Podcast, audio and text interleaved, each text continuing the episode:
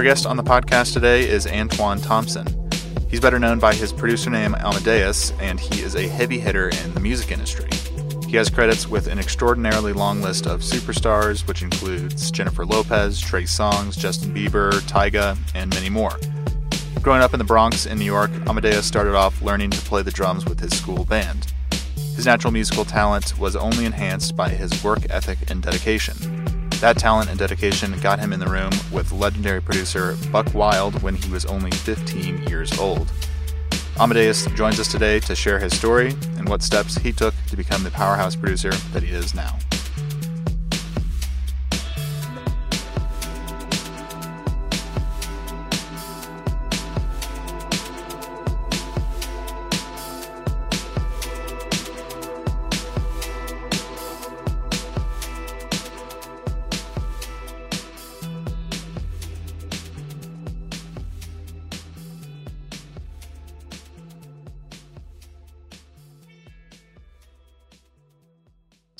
Today I have Amadeus, the CEO of Platinum Boy Music, and he's a multi platinum bad boy and hitman record producer. And he's Trey Songz musical director, tour drummer. He also is an educator and motivational speaker.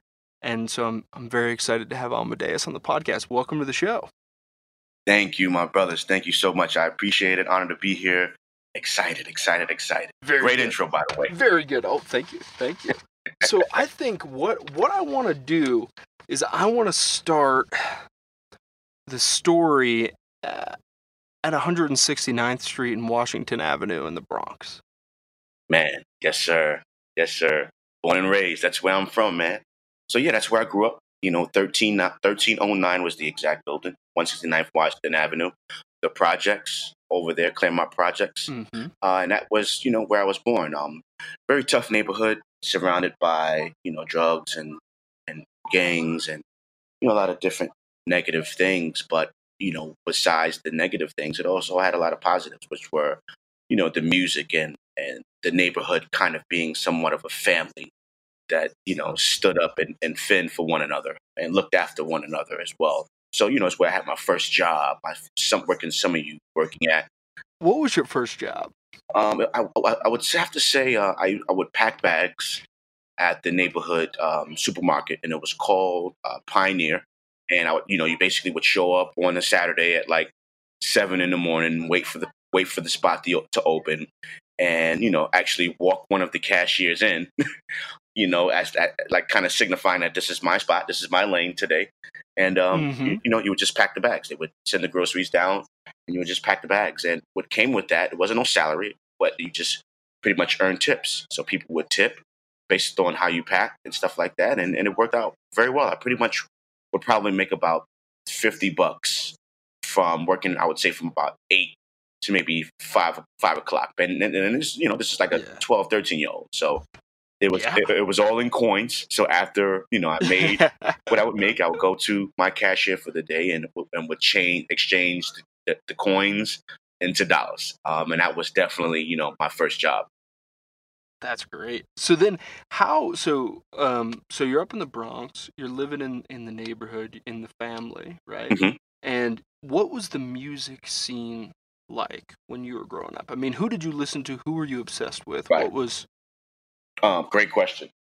You know, my, my mom and dad were music lovers, man, and they every Saturday was deemed cleanup day. Um, so you would wake up in the morning, and before you Oh, could yeah. do anything, go outside, have fun, enjoy yourself, you would have to clean up. And while cleaning up, you know, we got to listen to music. So one Saturday, my dad would have the radio, you know, and he'll play like the Bee Gees, he'll play like Marvin Gaye, uh, who was the uh, Chic, you know. So you got different vibes. You know, my mom would get on the next Saturday and would play like Hezekiah Walker, who's a gospel artist, and uh, Afrika Bambaataa, and uh, the Furious Five. You know, so I was always surrounded by a lot of different music. Now, me myself, I loved hip hop, and it was a bit challenging for me because my parents are both very uh, spiritual and churchgoers, and they kind of frowned upon the type of hip hop I loved versus what they, you know, came up and grew up to. So I had to, I had to Mhm. sneak and listen to the hip hop that I liked. And- yeah, and my, and my Walkman. You know, there wasn't no CD player.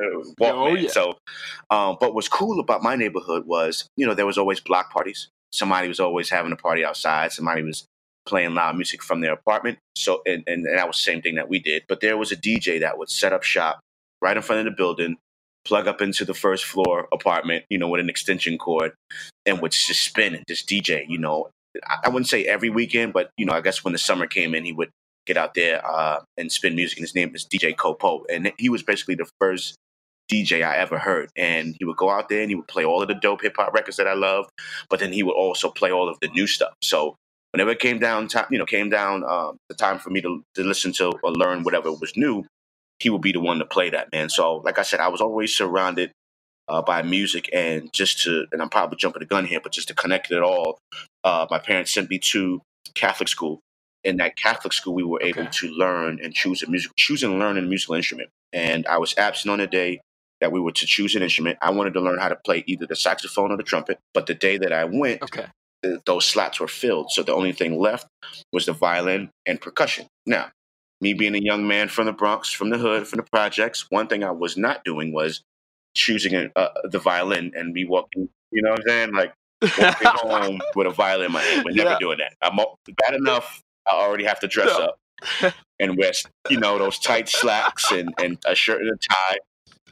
Oh, I, I bet you were looking man. I- good though. I, I don't know because I was always clown, man. So I don't know how good I look. But uh, a violin and being dressed up. So I picked, but mind you, I didn't know what I didn't even know that it was percussion meant drums. So I just chose percussion because it wasn't violin.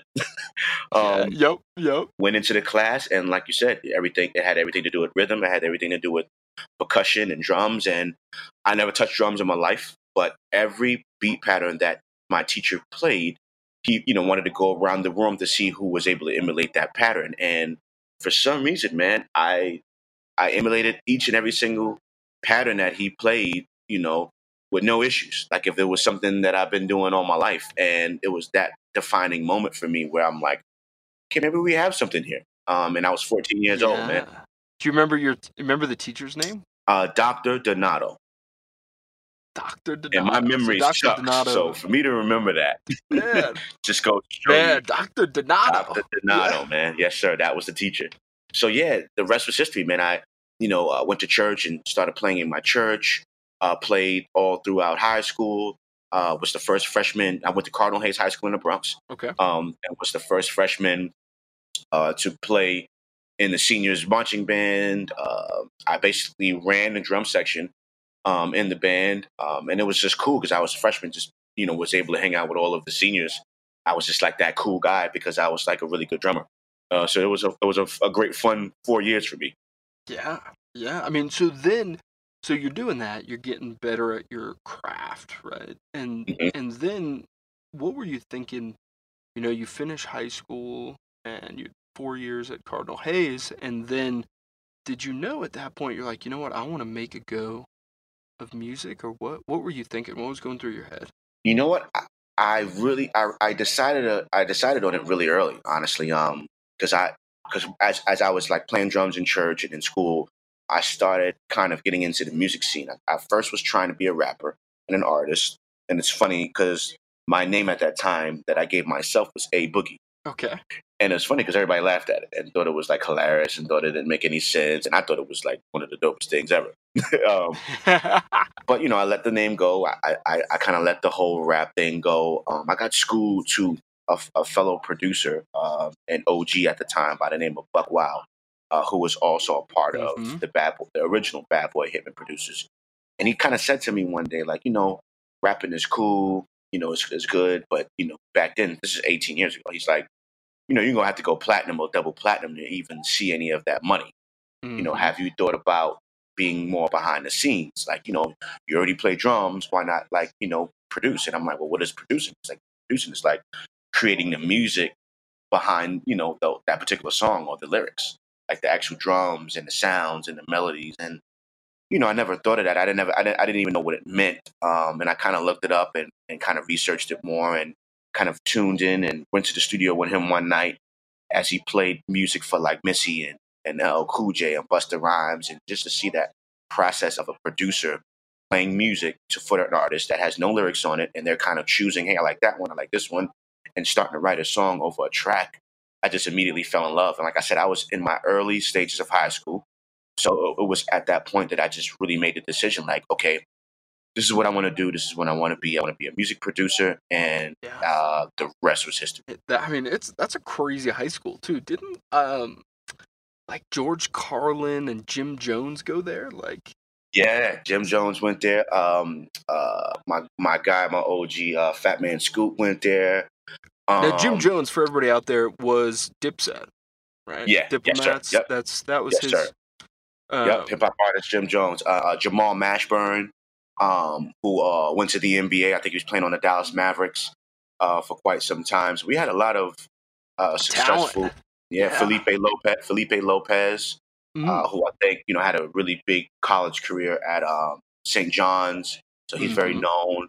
You know, and Amadeus, man. Amadeus, man. and Amadeus, of course. Yeah, and so so then you're with Buckwild in the studio, right? I mean, and you're what, 15 years old? Yes, I'm just really young, high school, and I'm just soaking it all in, man. Like, wow, this is it right How here. you- I mean, did he just say, "Hey, you're you're a great drummer. I want to bring you in," or like, did you have to talk him into bringing you to the studio? So he was a family friend of mine. So he was kind of like my mom's, one of her best friends, I think, godfather, something to that effect.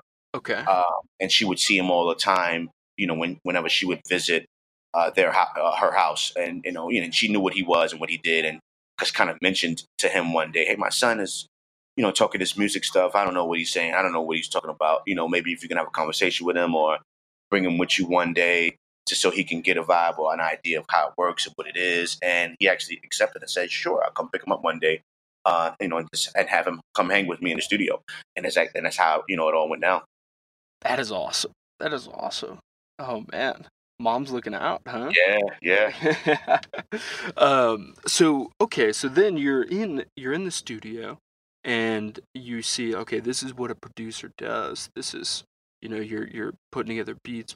Artists are picking them, starting to write songs over them. Um. And then so, uh, is it fair to say that that sort of cemented? You're like, okay, this is cool. I want to do this. Yes. Like just Yeah. the fact of someone creating something out of nothing. And then, and then, you know, like laying, you know, as a producer, laying the blueprint, you know, it's one thing, and not to take anything away from anyone, you know, because it's all creative, creativity and, and, and work at the highest level. But think about the fact that when you turned on your equipment as a music, as a musician or producer, nothing was there. And then after, you know, vibing for an hour, vibing for half an hour, you create a melody, you, you create a tune, you create a track, and then there's a beat, and then you forward it to an artist. An artist gets on and hear his or her ideas, starts writing, records, and now you have a song. But originally there was nothing there. So I just was, you know, really fascinated about that creative process and being a person that would create that blueprint for a song. And like like you said, I just saw it and immediately fell in love with it and said, This is what it is, this is what I want to do, this is what I want to be. And I just kept working. I, I made a lot of sacrifices throughout the years of getting to where I am at today. Now, what kind of sacrifices did you make as as a kid when you were still in high you school? You know, I, I was always in church. Uh, I went to church, as, and I, you know, me being a musician at church, I had to be at all of the services. So, you know, there was like tu- Tuesday night Yep. prayer service, there was Wednesday rehearsal, there was Friday night services, um, and all day Sunday, and sometimes all day, uh, sometimes Saturday as well. So that's that's part of the sacrifice yeah. that I made.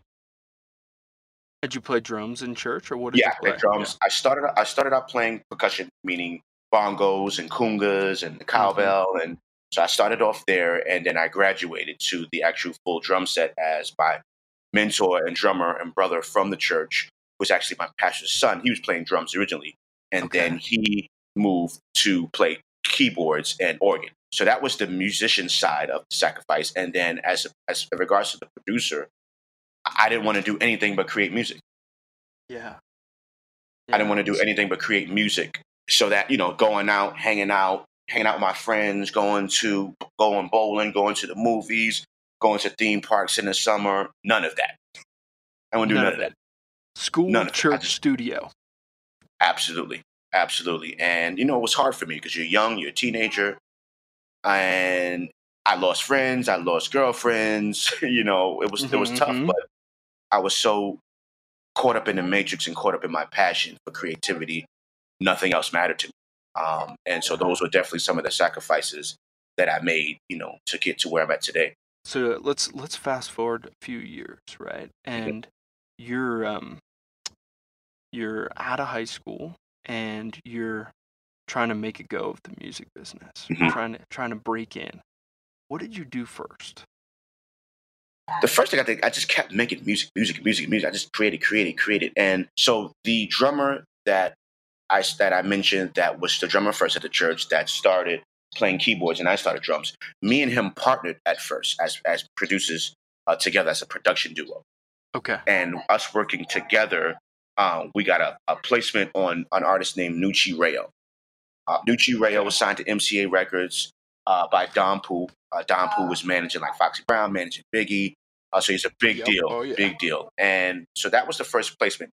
The song never was released, but it was my, to me, a big break, an opportunity for me to get into the game and network and connect the dots. You know, and I don't, I don't really get to mention that a lot. So I'm glad I was able to mention it here because that was the first track placed. It just never was released. So the Yeah. first track that was placed and released for, from me and myself individually, solely as a producer, was Foxy Brown. And just to go back on the question you asked, you know, you you, you wanted to know how it came about. So uh, my cousin, his name was Joe Joe Thompson, um, and a cousin through marriage. He was the assistant or was working with Anton Marchand, who was the vice president and the director of A&R Interscope Records. Okay. Yeah, and he knew that I was making music. I was like, "Yo, I need you to come up here. I want you to take a meeting. I want you to come play your beats." And you know, the meeting happened, and I went up there and did that. And the dude was like, "Dude, man, it's you know, for what you're doing, it's not. It doesn't really fit the projects I'm working on. But I want you to go, you know, meet with my sister." And I'm like, "Who's your sister?" And he's like, "Foxy Brown." And I'm like, "You kidding me?"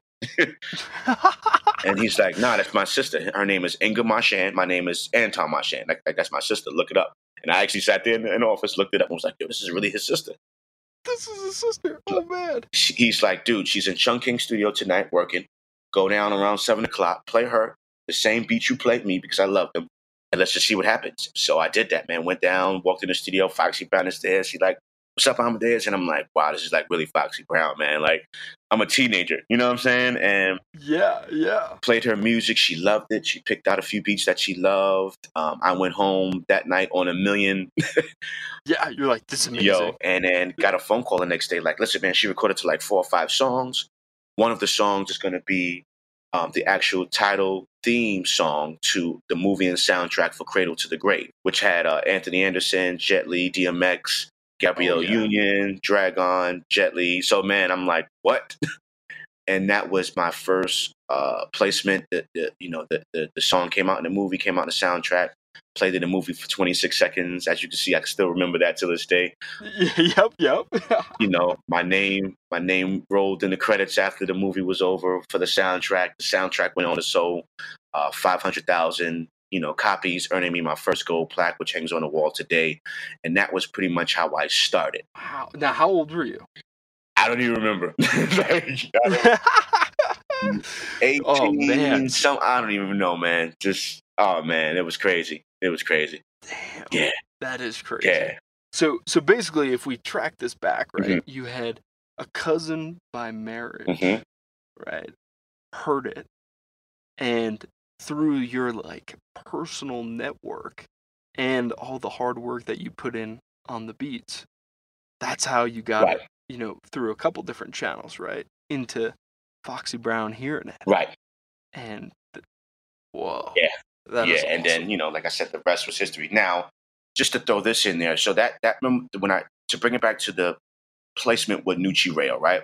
So in that room, Mhm. the one before Foxy, so in that room, there was Don Pooh, who I said like was the, was the A and R MCA Records, who was a part of Biggie's career, Yep. Foxy's career. There was Manny Halley, who at the time was managing a hip hop artist. There was Deric D. Dot, uh, Angelettie, who was also a part of the Bad Boy Hitman team back then, created, produced like Benjamins and Hypnotize, uh, with Diddy and, and, and Biggie. So there was a lot of yeah, major players in that room, and I'm a youngin. Um, but what I did do was kind of go around that room, mad hype that I produced that record that everybody was loving, and was kind of forwarding my contact information um, and, and exchanging info to say, hey, I produced a song. You know, I would love to send you more music. So I created those relationships early and out the gate. So I was always sending those people that I met that night music. And then Deric D. Angelettie, Bad Boy Hitman, became one of my mentors as well. You know, kind of saying, hey, you know, you should add this to your tracks, you should change this with the drums, you should add this, you should add that. So I had a lot of mentors in the game at, a, at an early stage. And I was really big on networking and introducing myself, meeting and getting out there and going to networking events. So that was what helped me start to create placements and get my name out there as a producer, a new producer, but still um, able to deliver, you know, the goods. One of the things that I think is so interesting, I mean, you've managed from you know 2003 to the present to be like constantly working and getting placements and and making things happen and it, you know I, I feel like a lot of people like you know they get in they have a couple big songs and then Mhm. You know then it doesn't then it then it ends right what do, like Right, what do you right. think you did differently that lets you sustain and grow this for years you Right. know? You know what? I, I feel like what what what allowed me to uh, sustain success and and to still be relevant um, today, you know, 18 years later, is I've always created what I love. I always created from the heart or whatever I felt or feel at that particular moment. So sometimes it might not be the, the it might not be in in the trends right now. It might not be a hit single or it might not be something that's going to play on the radio constantly, but it might be a song that means the most to that particular artist because that track brought out a memory. That track brought out a, a, a, an experience in life that maybe the artist had to overcome, or a trial and tribulation that they had to endure, or losing someone they love. So a lot of the records that I've created just brought, or, or tracks that I created, really brought that out of artists when they heard my music and when they wrote, went into the studio and wrote and recorded. It became not so much of a party song or a club anthem, but more so of a song that was meaningful to them. And I prided myself on that, you know, and, and I still am the same way to this day where it's like I create what I feel and I create what I love. So whatever if I'm pissed at that, you're gonna hear it in the music. If I'm sad, you're gonna hear it in the music. If I'm, you know, feeling sensual, I got candles lit, You know, you're gonna get a, a, a real sexy, you know, R&B record, you know. So it depends on how Yeah. I feel. And I feel like that's the best way to create. It's the best way to show who you are musically as an individual and it's and it's being your authentic self. So I think and feel that that's what allowed me to be in the game for 18 years, just being my authentic self. And like you said, because we know many creatives that came and left that had major songs, that Mhm. major records known throughout throughout the world. And you know, once a style or, or a sound or a trend changed, they, they disappeared. So besides just being true to me creatively, also being able to adapt and to evolve creatively, musically in regards to sounds and styles. Because you know, I'm from the Bronx, I'm from New York. Um, so you know, my first crew at the, at the beginning of my career, you know, I produced for Busta Rhymes and and Remy Ma and, and Little Mo and Jim Jones and but then Mhm. I've also was able to create music for Mike Jones and Paul Wall and Yung Joc and The Game. You know, uh, artists that were from different regions and different parts of the world and have different styles and sounds. So, you know, I was able to evolve and create all different types of genres, and I felt like you know that mattered as well. Yeah, no, I mean, and and you, like, you learn from them, and they learn from you, and then suddenly you get a mix of, you know, Northeast New York hip hop Right. and hip hop from other Right, places, right. Which can be, which can be right and that's magical. and that's studying that's and sorry to cut you off and that's studying as well. That's Yeah. studying and not just saying okay i'm from new york i'm from the bronx i'm just going to do this one thing and create this one sound. That's studying and, and appreciating all of the different styles. Like obviously you know the game would have a west coast sound you know? Mike jones and paul wall being from houston would be you know more of a chop and screw southern type of sound. so guys. Yeah, just being able to Mhm. listen to, to to to have an appreciation for it and a respect for it first especially not being from that region or that particular area and to say how would i approach this sound? You know how would i approach this chop and scoot sound? How would i approach this southern A- atl swag? How would i approach this west coast dr dre vibe? You know so it's kind of studying and and, and appreciating what they do but just adding my touch and my spin on or my take on how i would create uh, a different style from different regions As a growing artist or songwriter, keeping royalties coming in is important for keeping the bills paid. It's also important to keep an eye on those royalty payments. A lot of people we worked with here at Royalty Exchange were having a tough time making sense of the royalties they were getting paid. So, we built a free tool called Know Your Worth that automatically analyzes every royalty payment made on your music. It breaks it all down in an easy to understand analysis with some insights that would be impossible to find elsewhere. Plus, it connects you with the thousands of investors on Royalty Exchange and allows them to make you offers on your music. So far, musicians have raised over a million dollars for new projects, new ventures, and a whole lot of other things just through the Know Your Worth app. If you're earning royalties, you should be keeping track of them, and Know Your Worth makes it easy. It only takes about three minutes to connect an account, and the tool will automatically update over time. Just visit worth.royaltyexchange.com or find the link in the show notes to get started. Now, let's get back to the interview.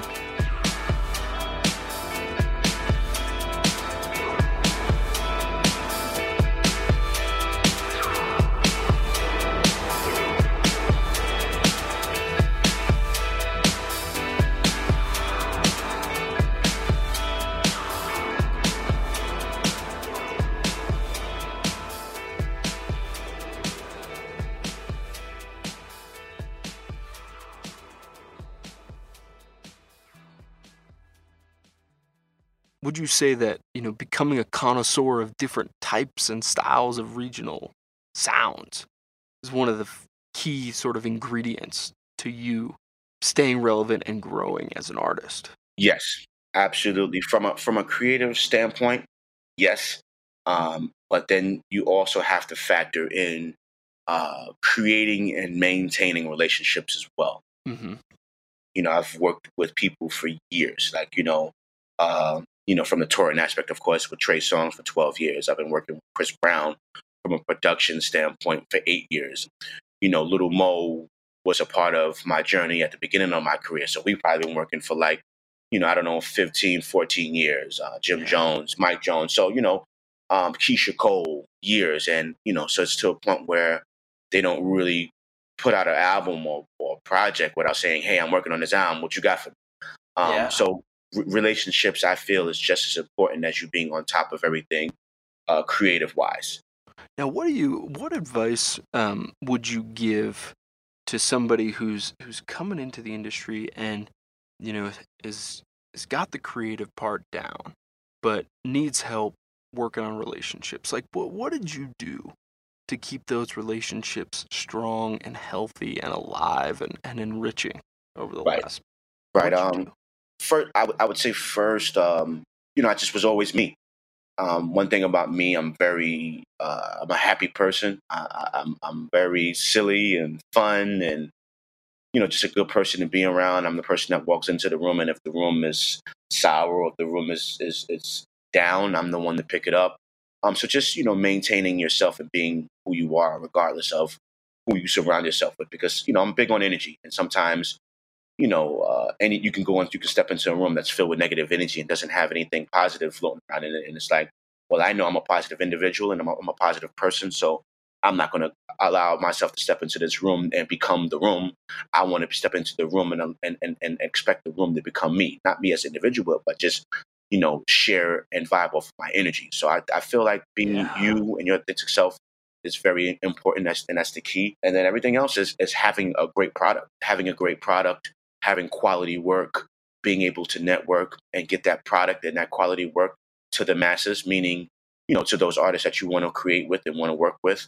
Um, so there's a, there's a lot that goes into it. And I think oftentimes creative individuals always love to stay locked into a studio and make beats and vibe all day. But it's so much more to being a, success, a successful producer versus just staying in, in the studio. You know, you got to, like I said, network and create uh, relationships with people. You got to know who's working on what. You got to study. You got to do research. You got to figure out and find out who's the best contact person uh, uh, and who to speak to in regards to getting your music heard by that particular artist, uh, what they like, what they don't like, what the vibe is. You know, so it's so much, so much more goes into placements and be and, and being a successful producer versus just staying in the studio and just making beats all day because that can just be hot beats that you have that's just sitting in your computer doing nothing. Yeah. Yeah, I mean if nobody if you're not focusing on, you know, it's uh this might not be the perfect word, but mm. distribution mm. of your hobby. That is that is the perfect word. Yes it is. Yeah. You got to get it out. Yeah, it's it's it's really interesting cuz like what I got from that is like number 1, you every time you went into a room you said I'm bringing positive and creative energy to it. right? I'm not I'm not getting sucked in if there's something Right, right. right? Number two, you're like I'm bringing it, and I'm constantly evolving as a producer, and I'm figuring out and and researching my my Mm. customer, who is the artist or the A and R person or the other producer who's quarterbacking a Right, project, right. Right, and you're saying, okay, what do they like? Who's who do I talk Right, to yeah. there?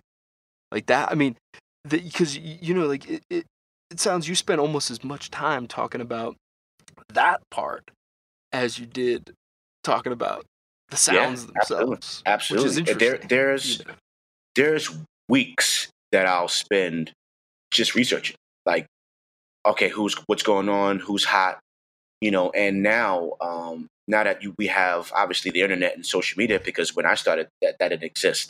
Um, so I, I really had to get out there and, Yeah. and be seen and heard, like face to face. And now, you know, everything. And I say this just like this all the time. Now everything is at your fingertips, where you can type it, you can look it, and it's right in your handheld handheld phone or your computer and then you can get right to it versus me having to go stand in front of Def Jam all day waiting for Jay Z to show up or go stand in you know go stand in front of Daddy's house recording studio Yeah. waiting for Puff to show up and go into the studio for the night hoping that I can get a word in or I can pass him a CD or I can pass him a cassette tape you know so nowadays everything is at your fingertips. So yeah.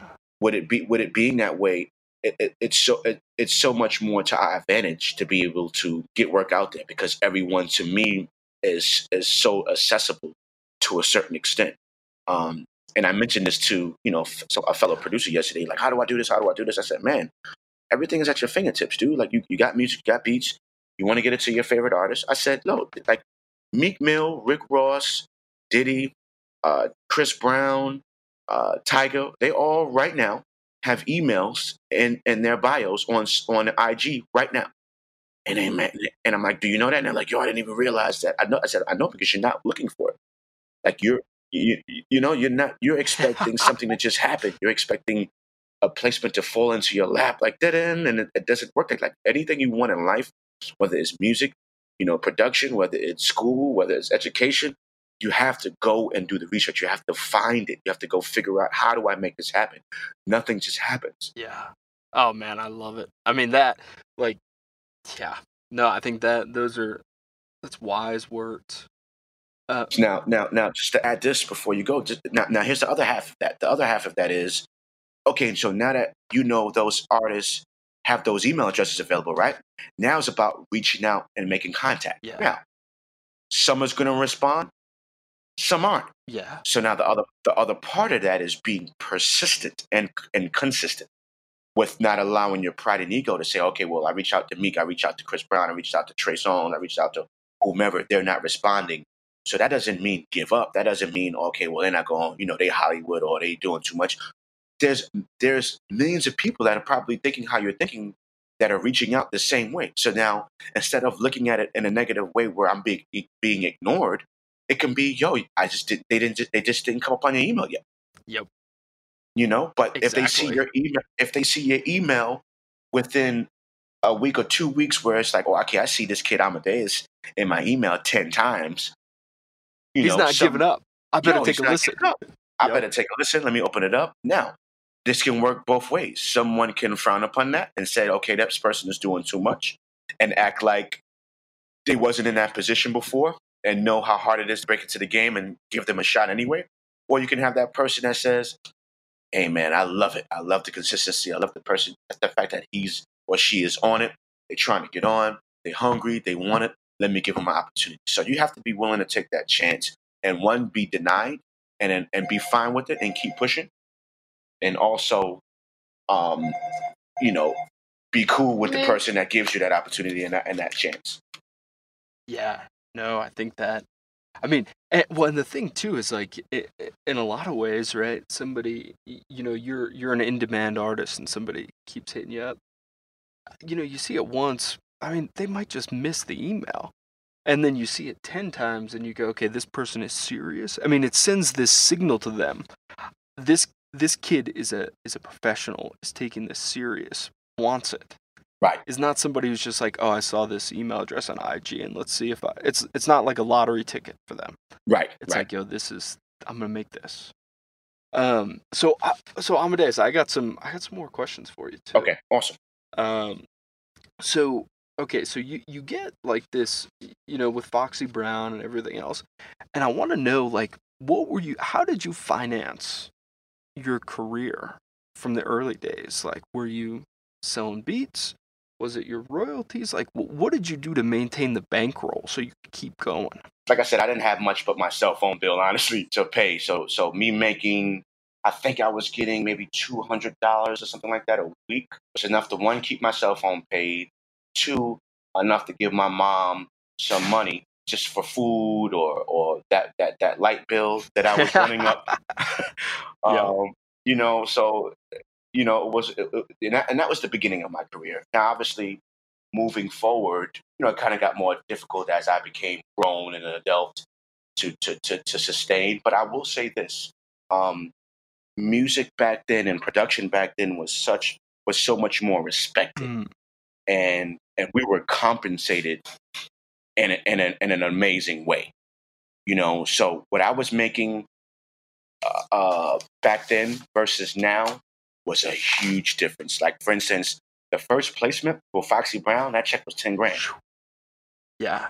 You understand? So, which which can go a long way. Yeah, when you you're understand? 18? Like for me, Yeah. Like- and, and and at that time, you know, and it was a blessing for me because the my my grind and how hard I worked, the placements was kind of coming in like back to back because my network and how I networked and, and, and got out there and send out music as much as I did, I would have a new beat tape and beat CD every week, Whoa. like hands and like hands down.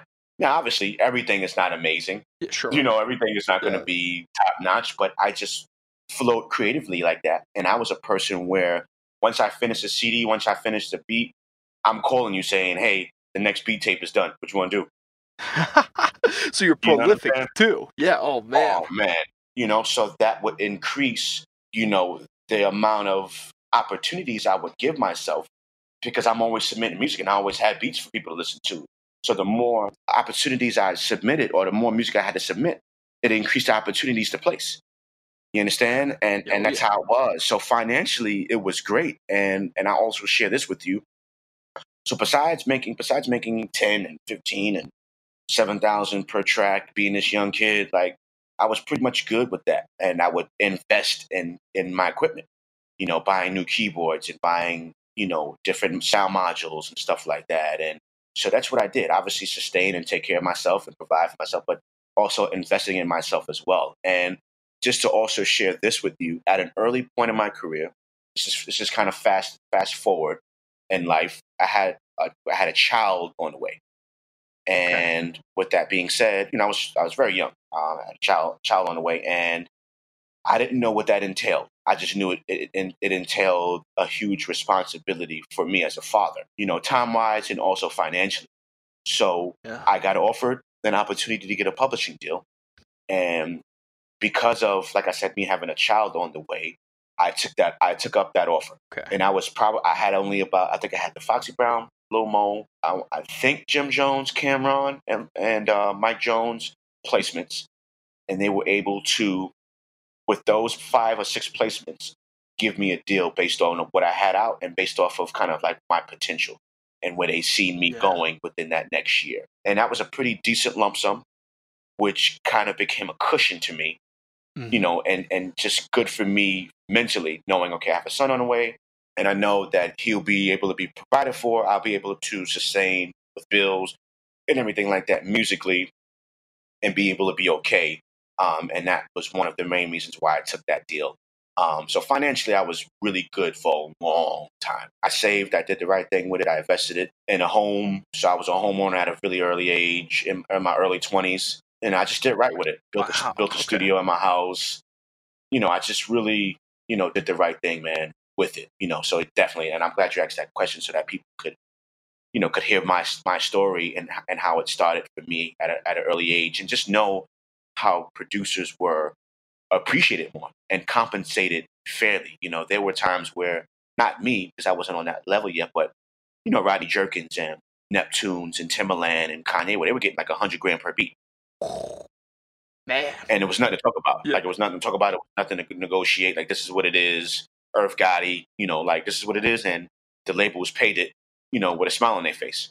You know, fast forward now, 2019, where you know you're blessed if you get a check. Like, and it's sad to say, like you're blessed if you're credited.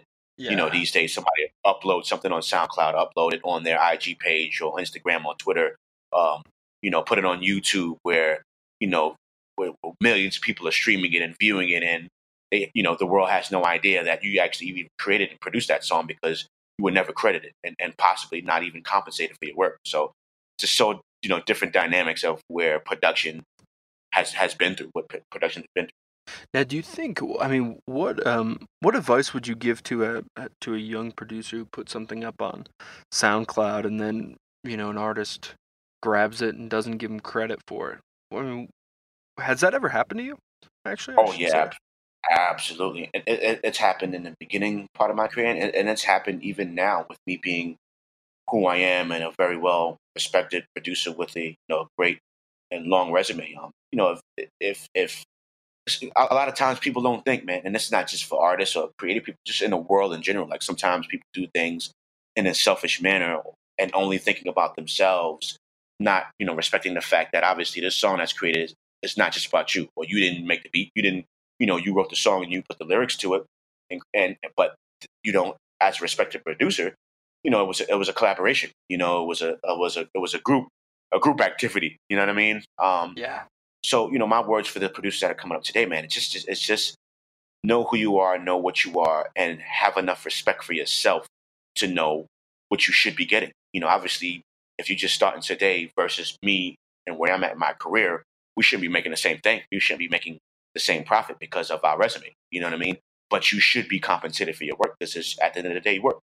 If you if you if you sign in, you know, at the doctor's office because you know you're you're a receptionist or you know you work at McDonald's and there's no shot. It's just what it is. You work at McDonald's and you're a cashier, or you know if if if you're a banker, when you when you sign in and you and you let them you know for the day for your nine to five, you clock in and you get off uh, at at five o'clock. You want to get paid for your work. You work from nine to five, you know, minus your lunch break, of course, but you deserve to be compensated for your work. It's the same thing when you're making music. I was in the studio all night long.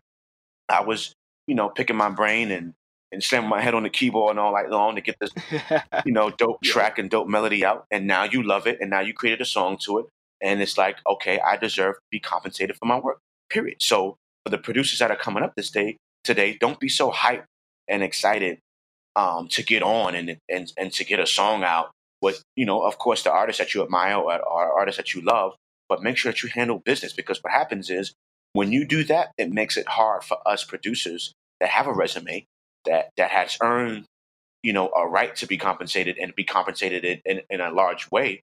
Now we're fighting with you because that artist can turn around and say, well, why, would- why should I pay Amadeus X, Y, Z? You know what I'm saying? Uh, Or why should I pay Jahlil Beats X, Y, Z when I can go pay this producer that I found on YouTube? Well, not even pay, but I can go get this YouTube producer that I found last week who has just as dope music and beats as yours and not pay him anything. Or I can pay him $20. Or I can pay him $100 you know so they're kind of messing it up for everyone when you think about it because what the hell are you going to do with $20 what are you going to do with $100 you know Yep, that's that, exactly. that that can't even really fill your you know fill your refrigerator with a decent amount of food for the week A hun- a yeah, hundred exactly, exactly.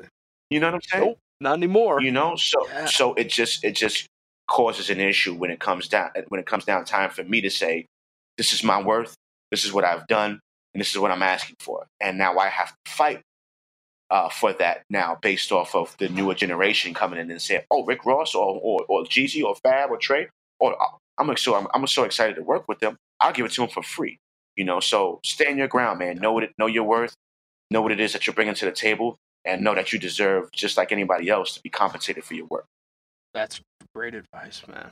Great advice. Last question for you. What advice would you give to yourself today, coming from like the what you know now, um, as you were getting started in the music Man, um. Wow. What advice would I give myself? Now you talk you talking about now or when I started? the the you of 2019 to the you of 2003. Wow. Let's say You know that. what? I I love my journey, honestly. I, I honestly wouldn't change. Believe it or not, I wouldn't change anything. I, f- I felt like who I was at that time. I loved that Amadeus, and, and, and I still love who I am today. But just to think about, just to think Yeah. about who I was at that time, and to create something from nothing. It it still blows my mind to this day of, of what I created and how I created it, um, and how I had to go about doing it, having nothing and no one. If that makes sense to you, you, you wouldn't trade it. you know what I'm wouldn't saying? trade it for anything. Nah, man. nah, because it, it, it, it, it made me who I am today. It made me that humble individual. It made me that strong individual. That made me that go getter that I am today. Because believe it or not, I look back at that 2003 Amadeus and say, you know, now, saying to myself now, would, would 2003 Amadeus quit? Ooh. with 2000, yeah. you understand? Yeah. Like, with two, so so the 2003 Amadeus motivates the 2019 Amadeus, Damn. I and, love I, that. and I know and I know that's real rare, and I've never even said that out loud. But as I think about it, it's like, yo, man, you didn't have nothing, bro. Like you didn't, you just had a dollar in a dream, literally. yeah. And people laughed at you, people joked, people mocked you, people said, "What? You can't do that, man. That, nobody does that. Nobody I've known have done that." So when when I think about the fact that you know I'm 18 years in, you know, I'm still doing this. I'm still relevant. People know my name all all around the world. My colleagues in the music industry know my name as much as it's filled with politics, you know, and negativity. You still know my name. You still know what it is. You can act like you don't know what it is, but you know what it is. I'm still here doing what I'm doing. That 2003 Amadeus motivates me from time to time and say he ain't quit, he ain't give up, and he ain't have nothing. Now I can't say I have it all now, but I have so much more than I had then now in order to be able to keep pushing forward, you know, and now it's even more of a blessing now because now I have kids, now I have family, now I have, you know, a queen that's by my side that pushes me and motivates me every single day. Now I have fans that push me. Now I have people that follow my career that pushed me. Now I have all of this music that I've created that I can go back and listen to and say, "Wow, you did that, man." You know, so no, I wouldn't. Mm-mm. If anything, he he 2003, you know, 2000 Amadeus motivates 2019 Amadeus. I love it. It's like, hey man, I'm busting my ass back here in 2003, not for you to Mhm. sit, not for you to relax in 2019. Yeah. No, get back Absolutely. to it. Absolutely.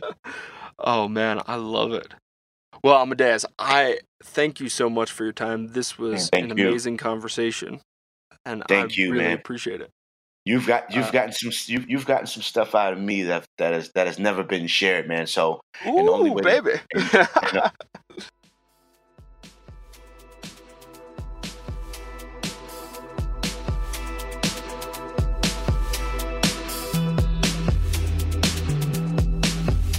Thanks for listening to Amadeus' story on this episode.